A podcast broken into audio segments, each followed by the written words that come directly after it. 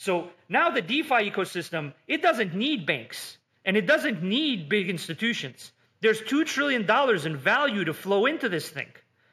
If even half of that flows into it, it's going to be bigger than all the banks.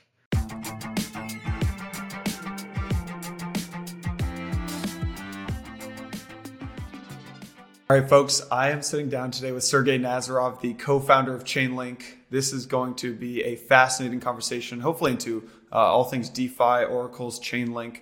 Uh, but, Sergey, I thought we could start actually kind of a higher level to begin. You have this amazing view into all things DeFi because Chainlink is pretty intimately plugged into so much of the ecosystem. What stands out to you about just where we're at right now and where, where the entire ecosystem has come so far? Yeah, so I, I personally think we're very much at the at the beginning of all this. And if you just look at the very foundational basic numbers, you'll kind of see that that that there's a very simple kind of arithmetic there, right? So if you're if you see 2 trillion, now as of today it's over 2 trillion in the cryptocurrency format. Um, and you only see anywhere from 80 to 100 billion, you know, in the DeFi applications there are as a percentage, that, that's low single digits. So the percentage of value that could be in DeFi, because it's in the crypto format, right? It's in a Bitcoin, it's in an Ether, it's in it's in some some token that can be put into a DeFi protocol, is right now in the low single digits.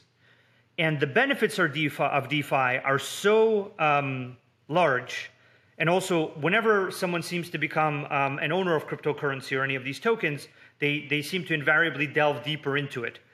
And DeFi has all these great security properties that guarantee greater security and greater, um, actually, greater returns and security and transparency. So, if we were to go from 4% or 5% to 10%, DeFi would double, right?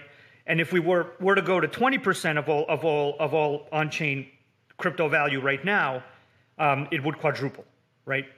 And so 20% of all crypto value in DeFi, that seems like a very conservative estimate to me, very conservative.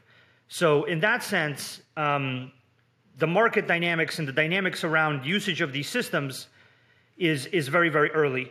Um, the systems themselves um, are built in a fascinating way where imagine if, if you have all these banks, right? And all of these banks build these distinct services for themselves internally, right? So you have like five, six global banks. They all have, they, they all do largely the same thing.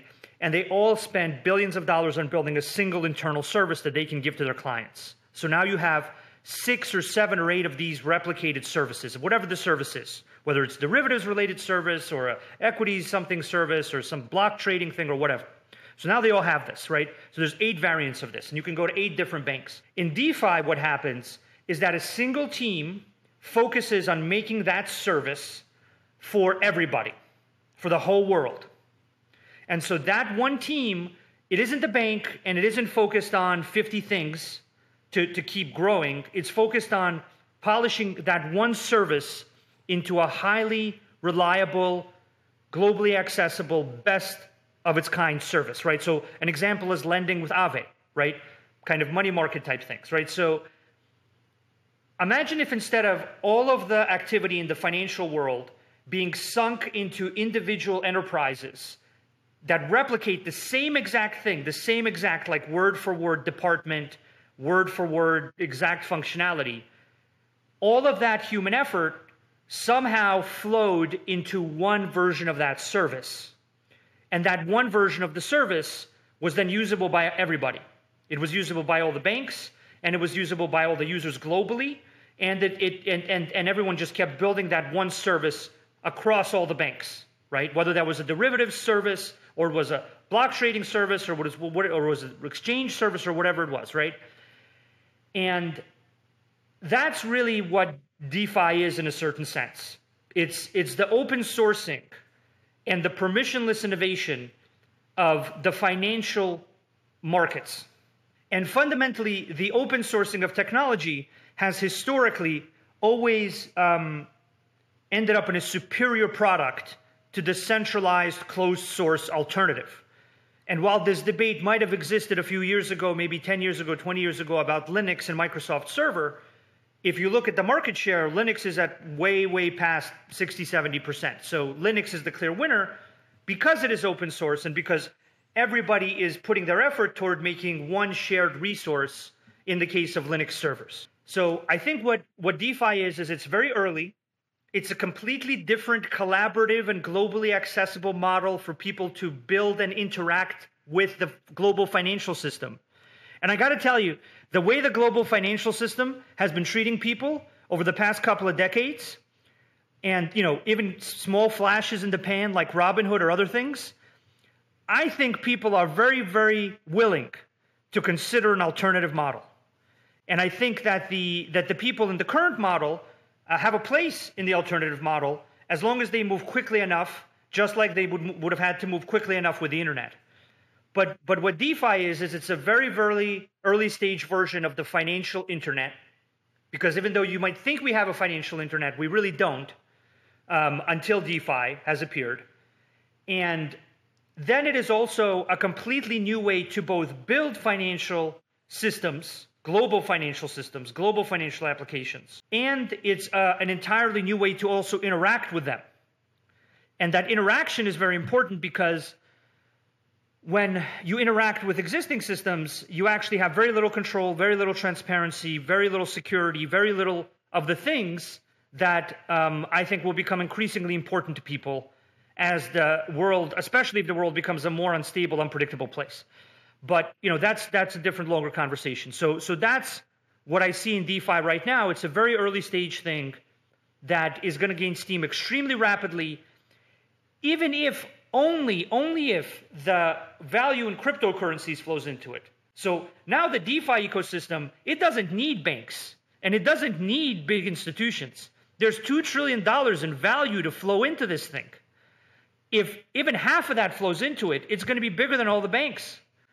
And so at, at the end of the day, um, I think it's an inevitable conclusion that as long as there's value in the crypto format and as long as DeFi delivers a superior and more secure um, user experience, which it does, because on a foundational level it's built very differently, then um, even without external participation, DeFi um, is very clearly here to stay, and it's and it's very clearly um, the way that a lot of even fintechs are now starting to build their applications. So that's that's where I think it is right now. I think it's very early, but I think we're we're pretty much right nearing that inflection point uh, on on this trajectory of adoption. But then again, I'm a very optimistic person about all this, and I've been thinking that for many years. So just just with that extreme caveat there, but um, I I think.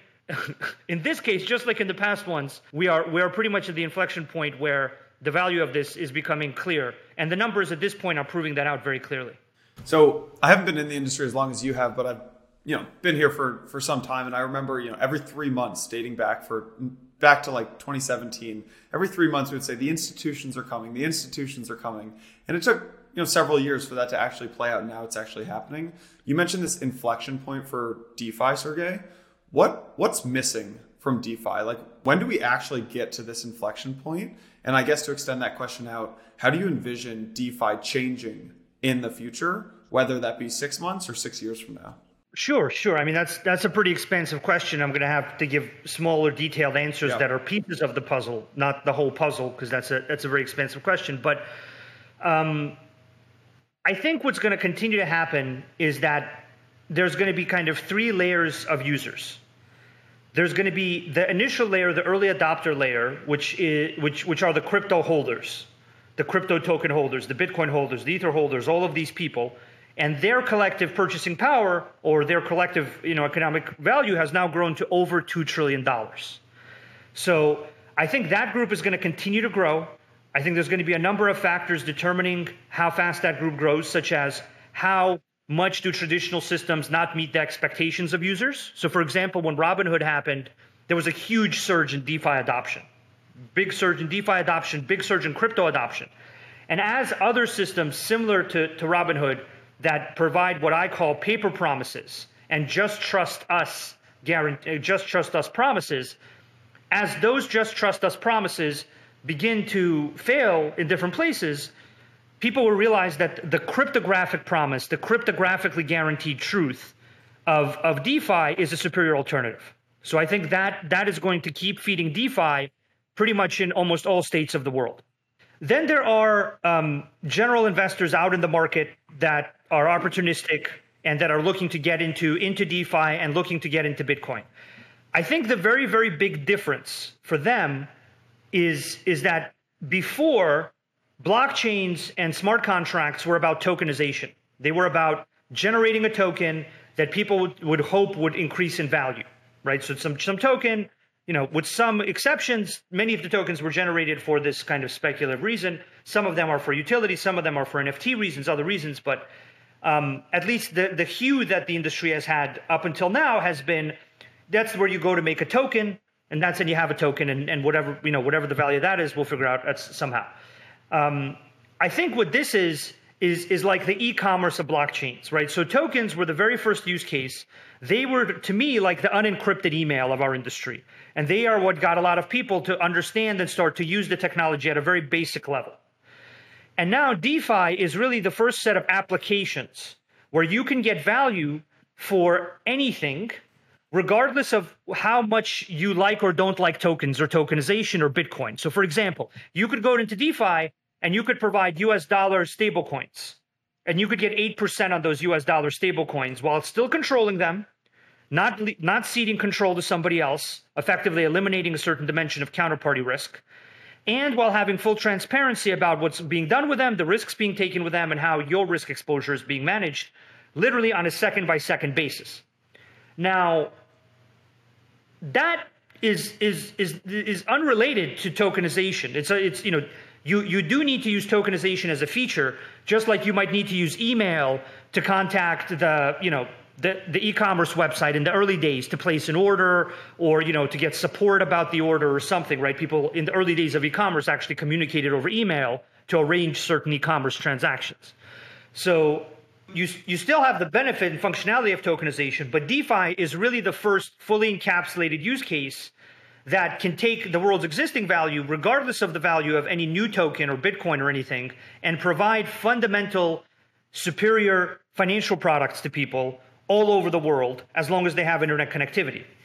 And um, you know that's that's something that I think that that opportunistic group of people out in the market um, will will slowly understand. They'll understand that oh, I can get less than one percent at a bank, and I can get eight percent on the U.S. dollar in DeFi what do I got to do? And then the question is, well, who's going to help them do that? Right? Who's going to who's going to make those rails? Who's going to provide those interfaces? Who's going to do all of the infrastructure work to to put create the infrastructure that even enables something like that to happen?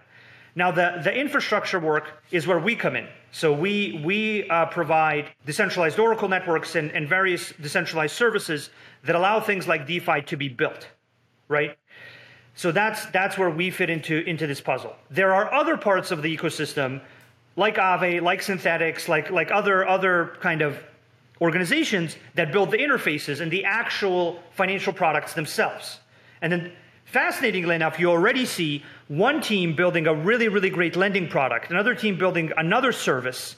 And then instead of either of those teams replicating the other team's work, they just use each other's services.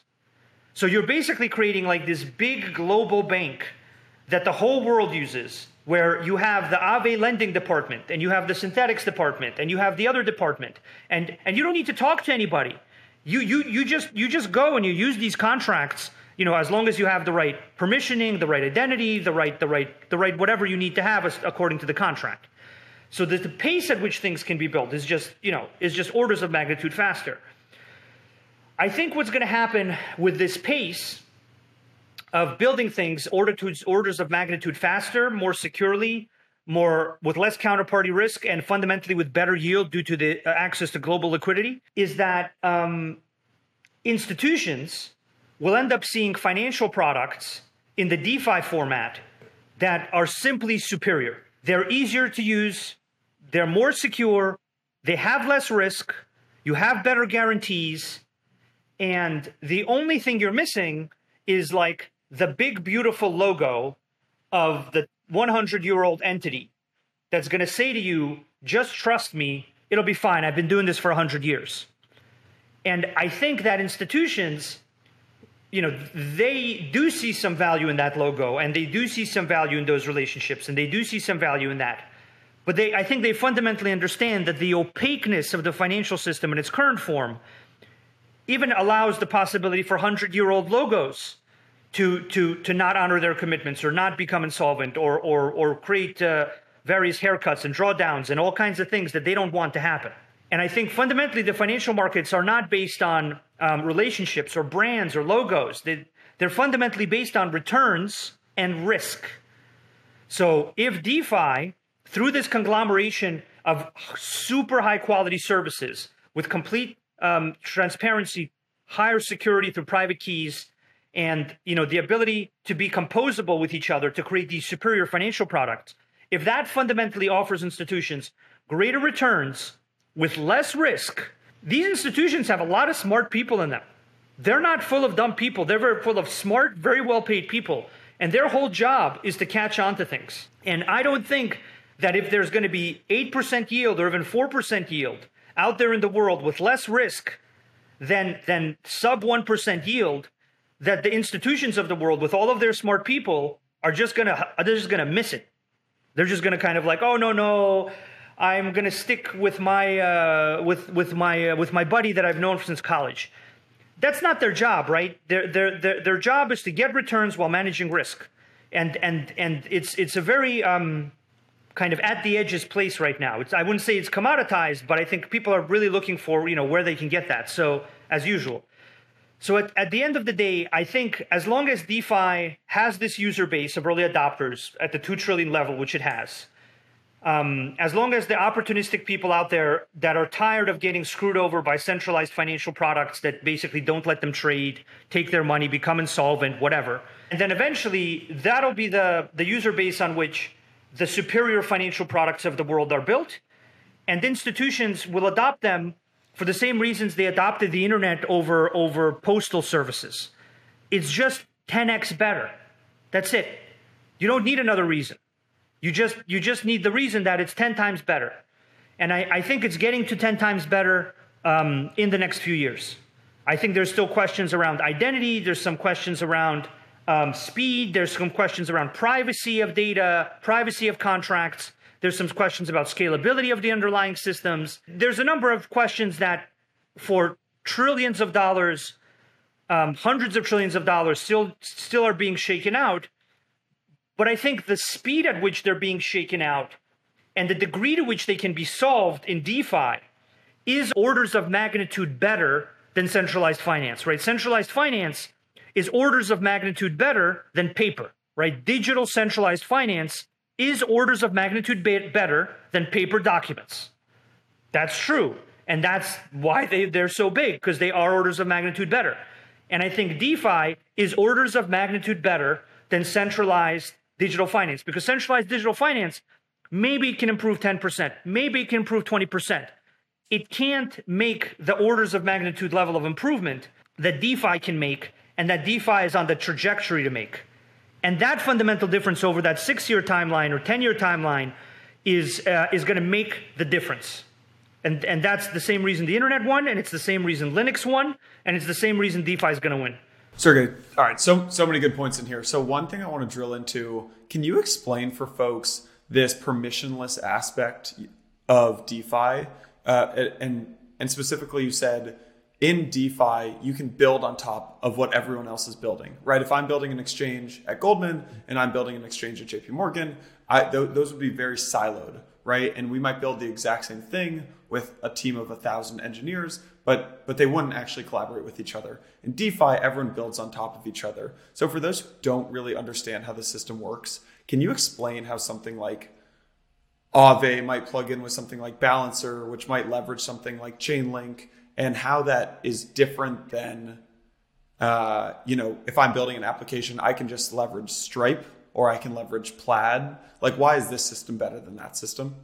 Well realistically it, it's kind of similar to the fact that you can leverage stripe or leverage plaid because stripe and plaid are distinct services that are outside of, of banks that are being built with a focus.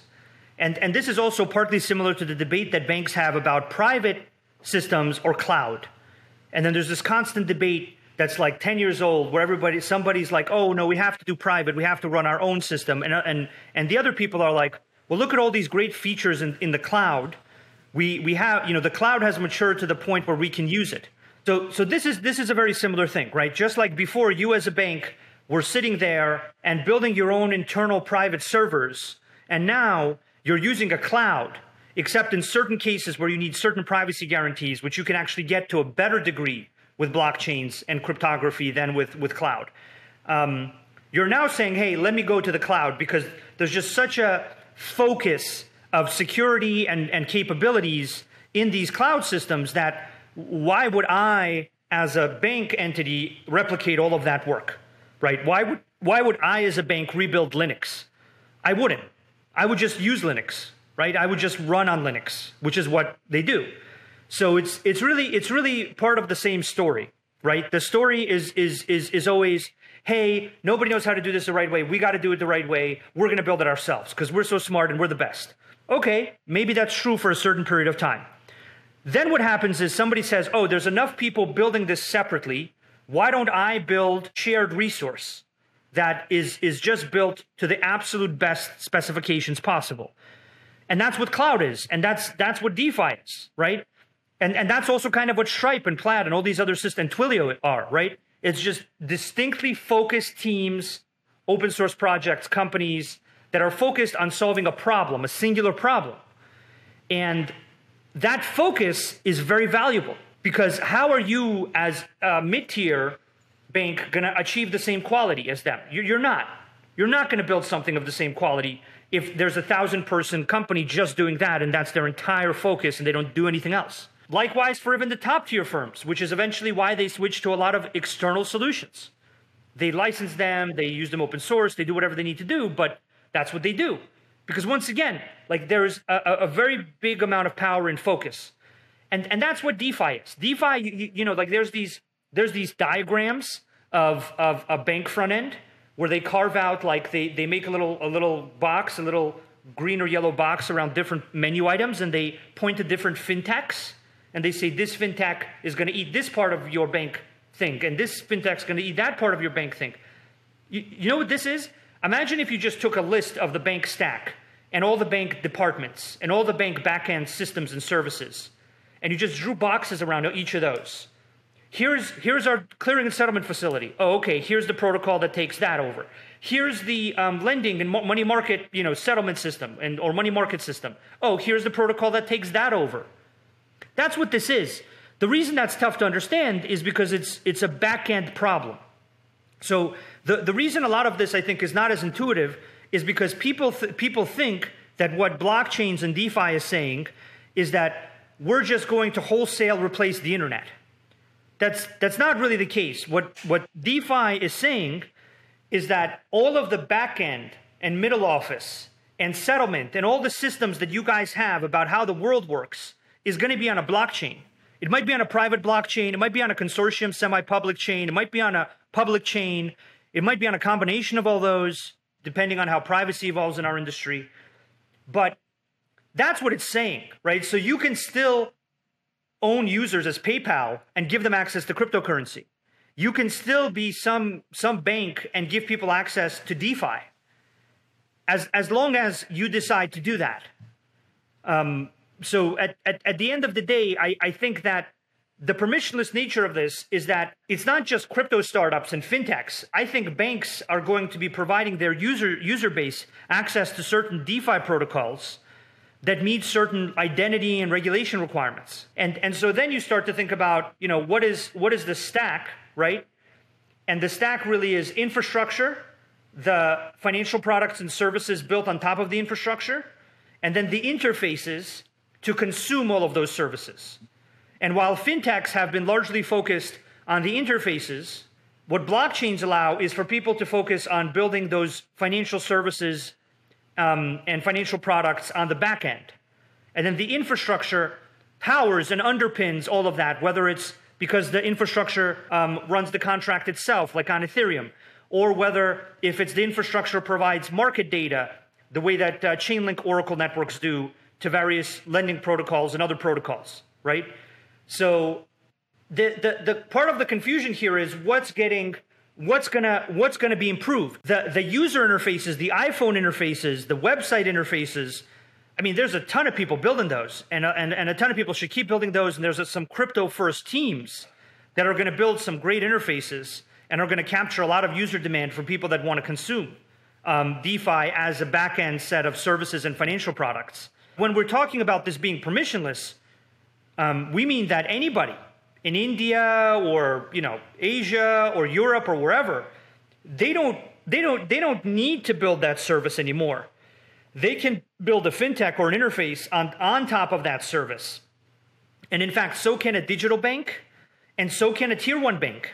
And I, I think that's where it's all going. Once again, for the same reason that all of that um, effort and insight is being focused into that one service, right? So Aave is a, is a certain type of service mainly focused on lending. Other smart contracts are distinct services. And to your point of how they use each other, yeah, you can you can kind of move value between these services and get the benefit of the different services interacting, right? So at, at the end of the day, um, I think I think it's really about how how these things can be can be utilized not only by crypto startups or fintechs, but also by tier three, tier two, tier one banks, all of all of them. It's just like it's just like the internet. You can just use the internet. Why do you use it? Because it's better. It's better than sending a letter and waiting five days. That's it. That's the reason. So, Sergey, okay, so we're talking a lot about DeFi and think this sounds like this perfect world, right? But what are, what are some of the challenges of building DeFi? And actually, to extend that question out, I want to start talking about Chainlink. Where do oracles fit into solving some of these challenges? So there, there's a number of infrastructure level challenges that are still being solved. Um, oracles focus on creating a parallel decentralized system alongside blockchains that provide all of the functionality that blockchains themselves don't have. So blockchains are like these very secure um, computing environments that essentially change the state of, a, of an agreement. They update the state of the agreement. And there are certain agreements that can live entirely in blockchains, like token agreements, because all of the activities of that agreement are completely on chain in that private keys sign and move tokens between different addresses. And so the only activity that the chain and the computing system needs to know is who decided to move what token where. But for the more advanced DeFi use cases like lending protocols, like various other protocols, you actually need external data. You need certain amounts of external off chain compute that are trust minimized. And you need certain external levels of cross chain connectivity so that DeFi applications can actually communicate with each other across chains. Decentralized Oracle networks um, which is what Chainlink is. It's a collection of decentralized Oracle networks. Um, provide all of this functionality. So part of the reason that our industry has been focused on tokens for so long is that before decentralized Oracle networks, the primary things you could do with a blockchain were generate tokens and trade them or move them around and engage in voting schemes with private keys from single private keys or tokens as, as, as essentially signing mechanisms. Um, and that's why, for many, many years, for about four or five years, our entire industry was really about making tokens and what was called DAO voting. It was called DAO voting. With the appearance of decentralized Oracle networks like Chainlink, and really, I think Chainlink pioneered a lot of this and is continu- continuing to pioneer what's possible here, you have the additional layer of functionality about access to market events, access to weather data, access to sports events for prediction markets, access to um, any data out there in the world. The ability to do computation in a trust minimized environment that maintains certain amounts of privacy and you know can just update the state on chain relieving you of certain scalability privacy and other cost issues.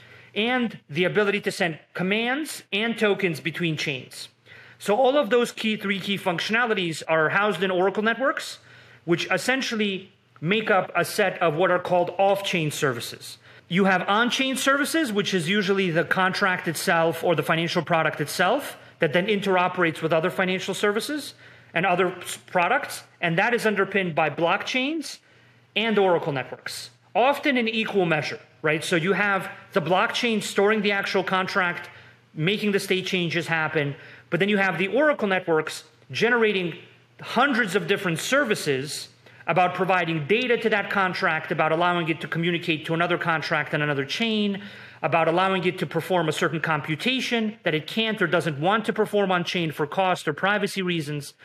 And at the end of the day, you, you end up seeing a large collection of services. Right now, we have hundreds of distinct decentralized Oracle networks. In my expectation, we will at some point be at thousands of decentralized Oracle networks. Each of them you can think of like a distinct Stripe or Twilio or Plaid or Google Maps. Even recently, we did something with Google where we started put, putting weather data from Google systems on chain for insurance products.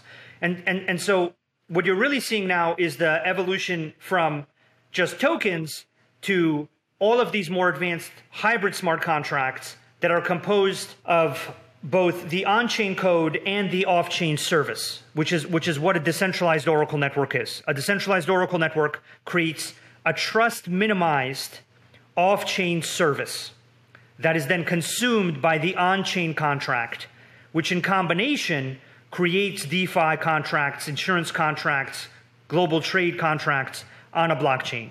And without which you can't really have DeFi and you can't really have decentralized fraud proof gaming and you can't really have a lot of use cases that require things like weather data, market data, connection to other systems. That, that is the missing piece of the puzzle um, kind of we sometimes laughingly say the missing link in how all of this stuff needs needs to work together properly. So tie it all together for me. How does Chainlink fit into making DeFi what it is today? Sure, of, of, of course.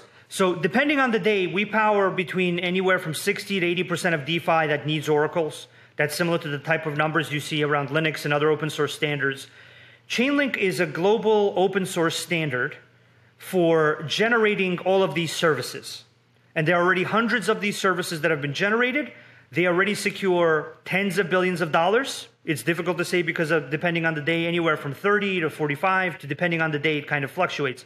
But there, it, it secures tens of billions of dollars. It secures a very sizable percentage of DeFi, and it is the primary mechanism through which a lot of data, um, now starting with Chainlink Keepers, a lot of off-chain computation that needs to be trust minimized is, is being delivered as well as um, with CCIP, the delivery of various cross-chain movements and commands.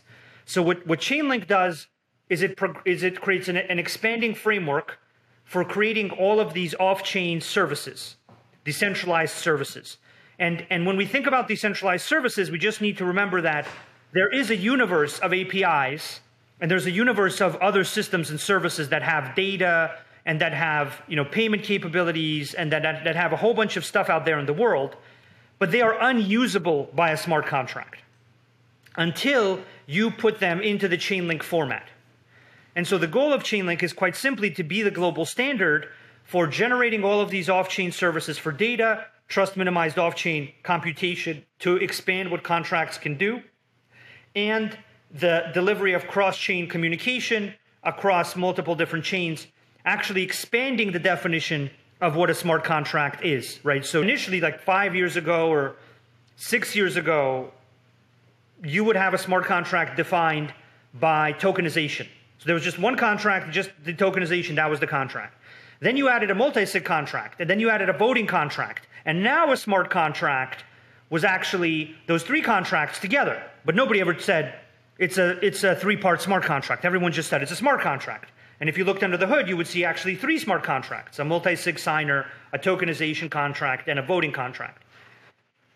And then you actually saw um, an expansion from, from there. So before, if, if you define the contract from the tokenization, the multi sig, and the voting contract, and that was what a smart contract was, now you're actually defining it as those three contracts and an off chain decentralized Oracle network giving its price data to it and providing that price data in a decentralized, tamper proof, consensus driven way. And guess what? Next, you're going to be defining a smart contract as those three contracts and that data network, and maybe a keeper network to do some off chain compute tasks for the contract.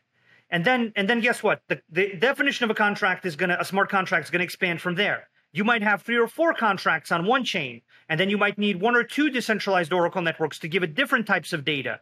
And then you might need it to do some computation in a keeper network to make sure that it's being maintained and run properly. And then you might actually need it to interact with contracts on other chains. So now, just like a web app isn't, eh, you know, isn't explained. Like a web app is actually these 15 services that all interoperate to generate this one I- input of a geolocation of a car and a geolocation of a user and the combination of those you know people into like an uber ride.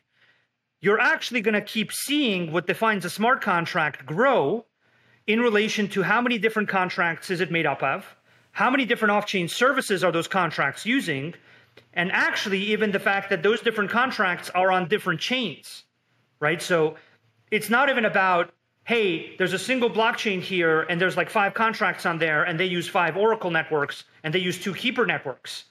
It's actually about there's like five contracts on this one chain and then there's 15 contracts, one each on 15 other chains. Maybe those contracts end up just taking people's money or something or giving them back their, their, their returns or whatever. And then there's those five data oracles and then those two keeper networks, right? And that's what the architecture of a smart contract is.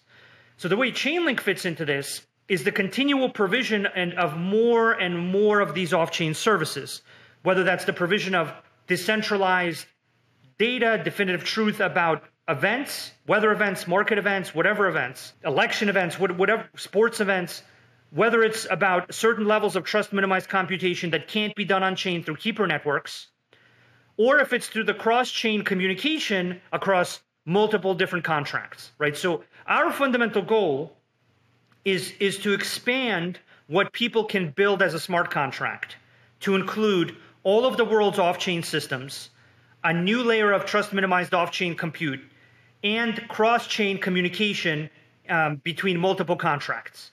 Because that is the that is the kind of end state. That is the architecture that I and we see as being the way that the most advanced smart contracts will be built and it'll also be those smart contracts that are appealing to those institutions for their tens of trillions of dollars in value. Because those smart contracts will have so many different ways to check for risk and so many different levels of guarantees that they're going to work properly.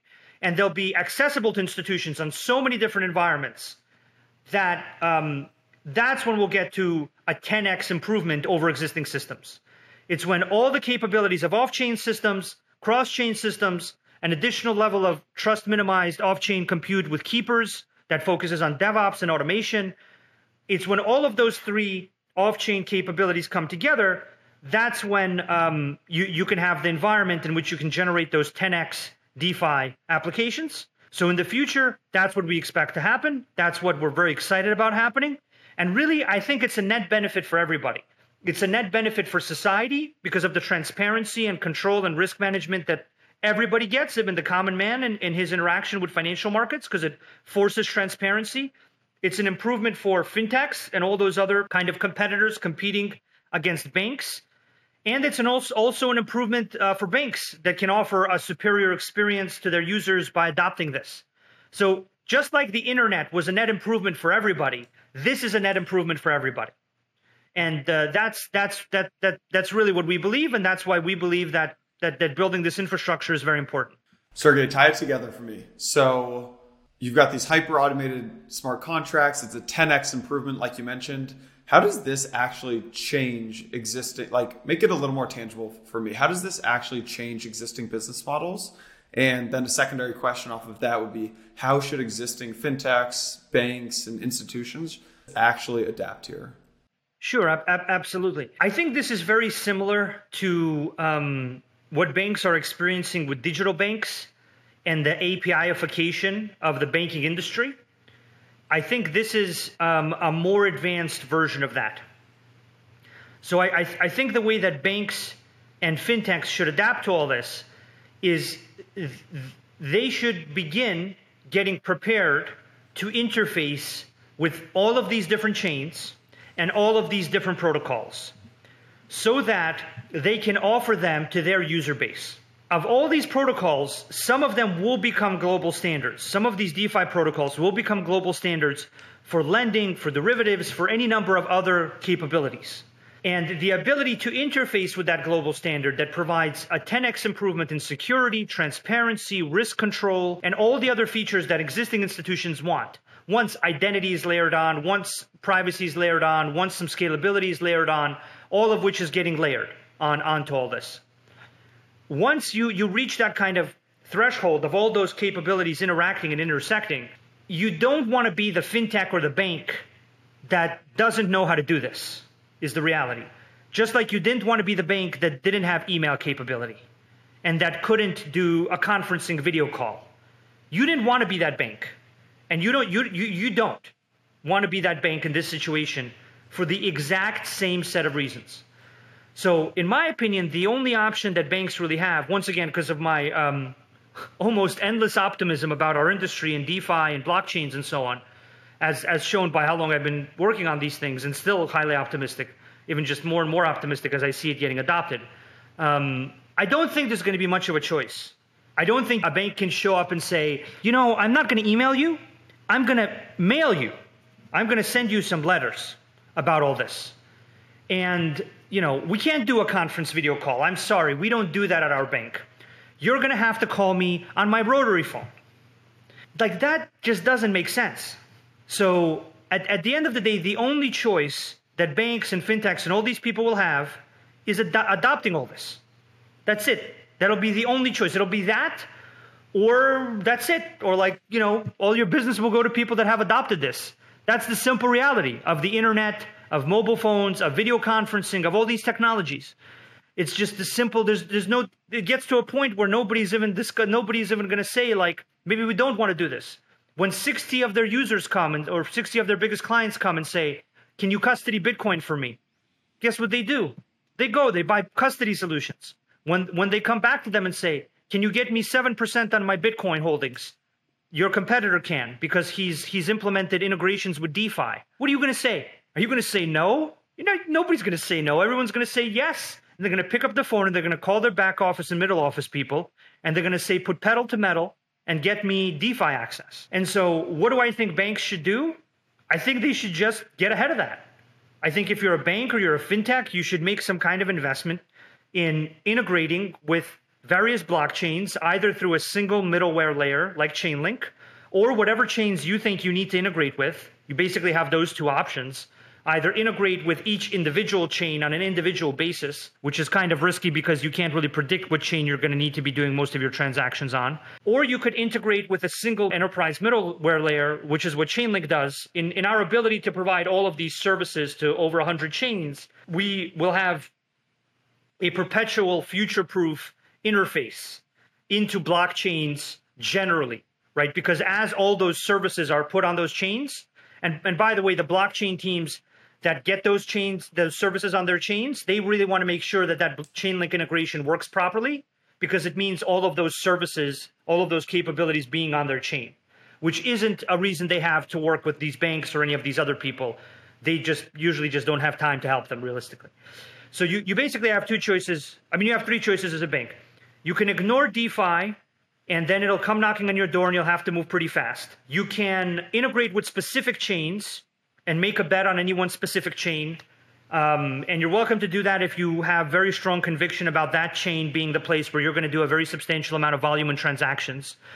Or you could integrate with an abstraction layer, such as Chainlink, that allows you access to 100 plus chains with an ongoing uh, system of maintaining those integrations um, and a single kind of access point to all of those interfaces so that your existing systems can interface with those DeFi protocols and so that you can interface with, with various more advanced smart contracts and eventually build your own more advanced smart contracts using both that interface and the various on-chain services from Chainlink networks. So that's how I think we we fit in now, um, and, in, and, and in the future, and how the existing business models need to change around all that. Realistically, um, I think my answer is it's inevitable.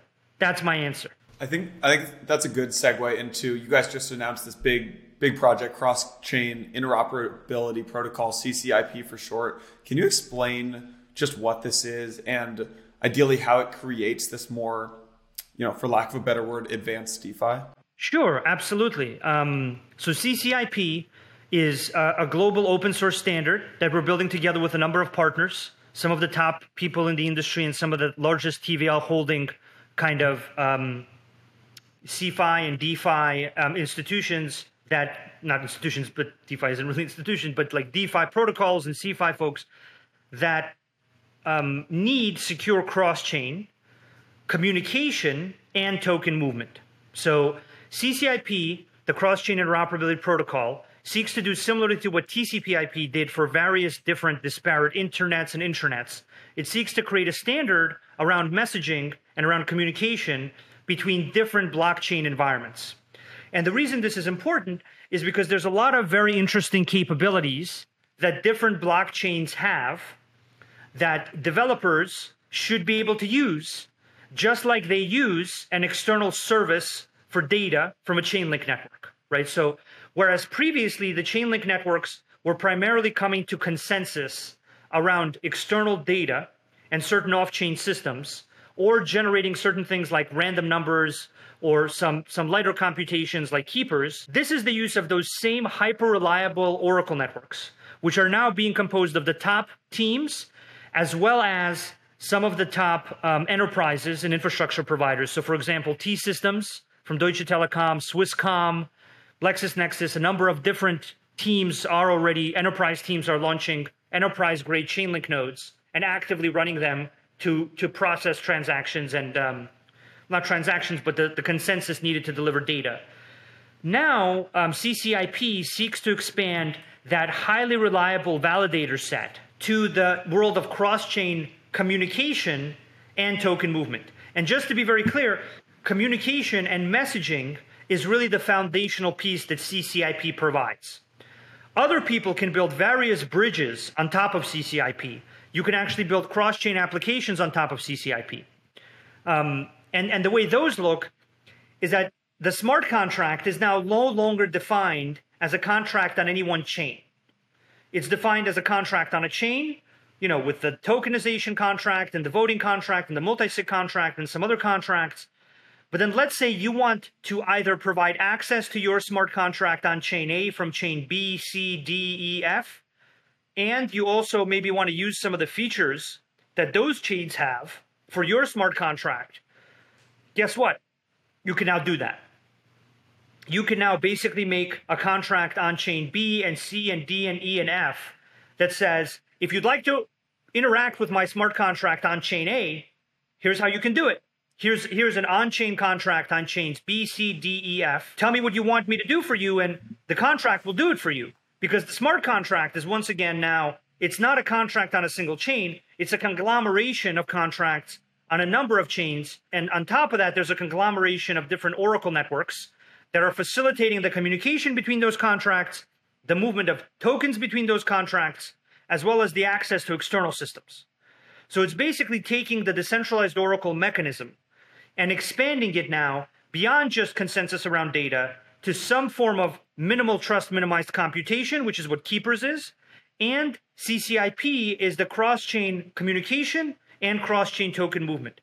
And I, I think, and I'm pretty sure what this will do, is it'll actually allow more advanced DeFi that is available on different chains. So, so for example, one of the things you could do is uh, through through a reference implementation of CCIP for bridging that we call the programmable token bridge, and this is something that Celsius, um, I think the largest CeFi lender out there with over 16 billion um, in total value locked, has already um, you know publicly committed and started started working on using you can not only send the tokens of a user to a DeFi protocol on another chain, but you can actually send the command of what to do with the token.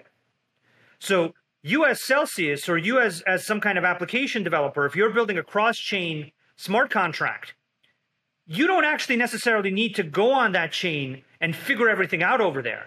You can simply send your token and what to do with the token. For example, take my token, put it into this protocol for this much time or under this set of conditions, and then return it to me if the conditions go below a certain threshold. That is the type of command that you can send to a programmable token bridge. That token bridge will, will generate the messages as well as the movement of tokens to facilitate all of that. And at the end of the day, you will have used a smart contract on another chain with a minimal amount of development effort. And what, what that means is that all of the DeFi, all of the insurance, all of the gaming, all of the capabilities across different chains can now be stitched together into more advanced, more useful centralized application. And once again, that's our fundamental goal. So our fundamental goal at Chainlink is to enable hybrid smart contracts to reach their full potential by providing what we call cryptographic truth. So by by providing cryptographic truth through these Oracle networks, whether that's about data, external payments, cross-chain movements, some amount of computation, our ability to provide that additional layer of functionality and allow hybrid smart contracts to come to life. Realistically, the way that we enable DeFi to, to kind of help reach the, the, the, the capabilities that it has in many cases.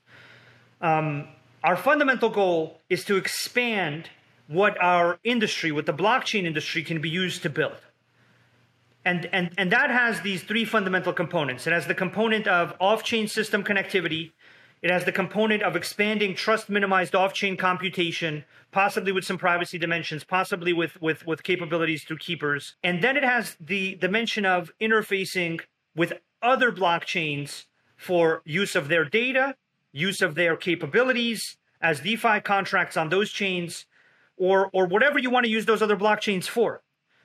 And as we continually expand what a smart contract is, what those smart contracts do for society, and what our industry is known as providing, will magically you it's already changed, right? Like there are people that have come into the blockchain industry not because they're interested in bitcoins or tokens, but because they're interested in DeFi. And so DeFi as an application is how they view our industry.